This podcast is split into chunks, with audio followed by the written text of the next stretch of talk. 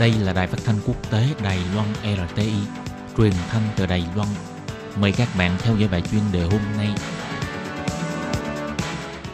Khi Nhi xin chào các bạn, xin mời các bạn cùng đón nghe bài chuyên đề của ngày hôm nay với chủ đề là Cứu trở mình ngoạn mục của đường cao tốc tỉnh lộ 61 tại miền Tây. Con đường đã xây dựng 28 năm. Sau đây xin mời các bạn cùng đón nghe phần nội dung chi tiết của bài chuyên đề.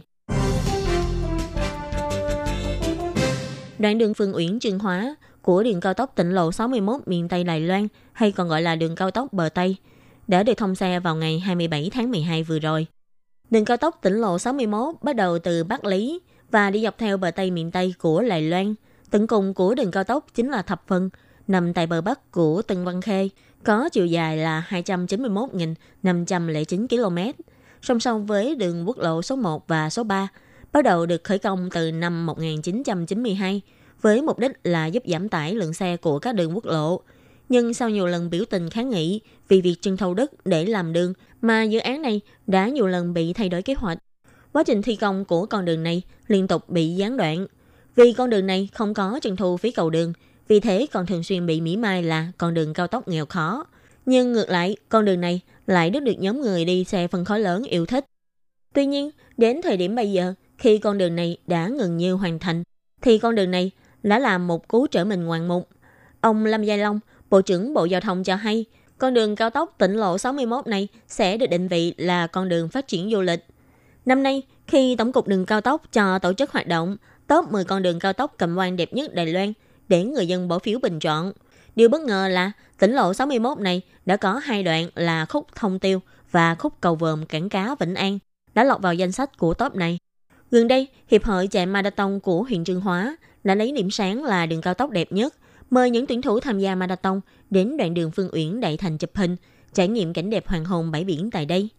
Sau khi bắt đầu lưu thông xe tại khúc Đại Thành Phương Uyển, ngoài tăng cường hiệu ích giao thông giữa địa phương và liên tỉnh, giúp những du khách đến tham quan tại khu lầm lầy ven biển, đi đến tham quan các di tích nhân văn tại địa phương cũng tiện lợi hơn, có thể đi đến cảng cá Vườn Công để ngắm mặt trời lặn, đến Phương Uyển trải nghiệm hoạt động ngồi xe bò, cào hào, và nếu tiếp tục thuận theo con đường này, đi về hướng Nam, có thể đến vùng lầm lầy Thành Long tại Vân Lâm để tham gia các hoạt động phong phú tại đây. Từ năm 2015 cho đến năm 2018, đường cao tốc tỉnh lộ 61 có tổng cộng 7 đoạn thông xe từ Đào Viên, Miêu Lực, Đài Nam vân vân. Sau khi kết nối 9 km đường từ Phương Uyển đến Đại Thành, dọc đoạn đường từ Miêu Lực trở xuống miền Nam đều không có đèn xanh đèn đỏ. Đoạn từ Miêu Lực trở về miền Bắc huyện Tân Trúc vẫn có đoạn đường thông xe bên hông. Dự kiến là trước năm canh tí, sau khi hoàn thành đường cầu cảng, có thể ưu việt hóa đường đi. Với dòng xe trở về quê cũng như là đi du ngoạn vào thời điểm Tết, Tổng cục Cao tốc nói, khúc đường hầm Phụng Ti Tân Trúc của đường cao tốc bờ Tây này sẽ hoàn thành trước Tết canh tí. Sau khi ra khỏi đường hầm Phụng Ti, đoạn đường đến Hương Sơn có khoảng 10 km đường bằng là cùng đường với tuyến đường cao tốc Đài 15. Đến ngày nghỉ vẫn thường là đoạn đường hay kẹt xe. Theo ông Trác Minh Quân, tổ trưởng tổ quản lý giao thông của Tổng cục Đường cao tốc, đoạn đường từ đường hầm Phụng Ti đến Hương Sơn của đường cao tốc miền Tây trước khi hoàn thành cầu cạn phải phát huy chức năng thay thế đường quốc lộ.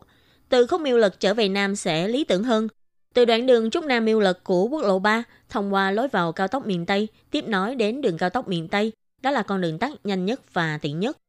Ông Hứa Chính Trương, Phó Cục trưởng Tổng cục Đường cao tốc nói, người đi đường cũng có thể từ các đường quốc lộ thông qua đường nhanh Đông Tây tiếp nối đến đường cao tốc bờ Tây. Ở miền Bắc thì có thể dùng đường đài 64, 66. Miền Trung có thể sử dụng đường cao tốc đài 78. Miền Nam có thể sử dụng đường cao tốc đài 82 và 84.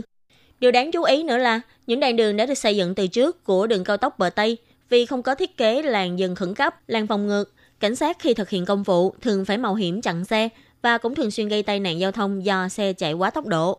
Về việc này, Tổng cục Đường Cao tốc nói đã hợp tác cùng với Cục Cảnh sát của thành phố Đào Viên, Biêu Lực, Đài Trung, Trương Hóa và Vân Lâm thiết lập thiết bị thi hành đo tốc độ giữa các khu vực, đang lần lượt thực hiện và đang tuyên truyền hướng dẫn, sẽ bắt đầu đưa vào áp dụng vào trước Tết canh tí.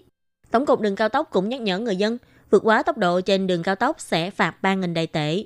Nếu vượt quá 60 km theo quy định, nặng nhất sẽ phạt là 24.000 đại tệ. Các bạn thân mến, bài chuyên đề của ngày hôm nay do khí nhi biên tập và thực hiện cũng xin tạm khép lại tại đây. Cảm ơn sự chú ý